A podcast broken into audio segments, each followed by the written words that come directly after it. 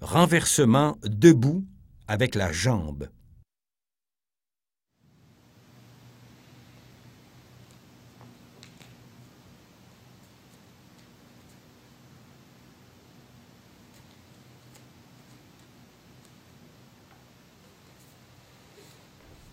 En réponse à une agression, il faut projeter le partenaire au sol. On doit tirer son bras par le poignet, le côté tranchant de sa main vers le haut et appuyer derrière son épaule avec le genou. Il s'agit ensuite de passer le bras devant nous et de lui ramener l'avant-bras dans le dos.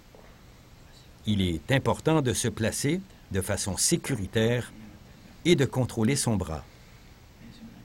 C'est alors le moment d'énumérer les consignes verbales préparatoires à la mise de menottes.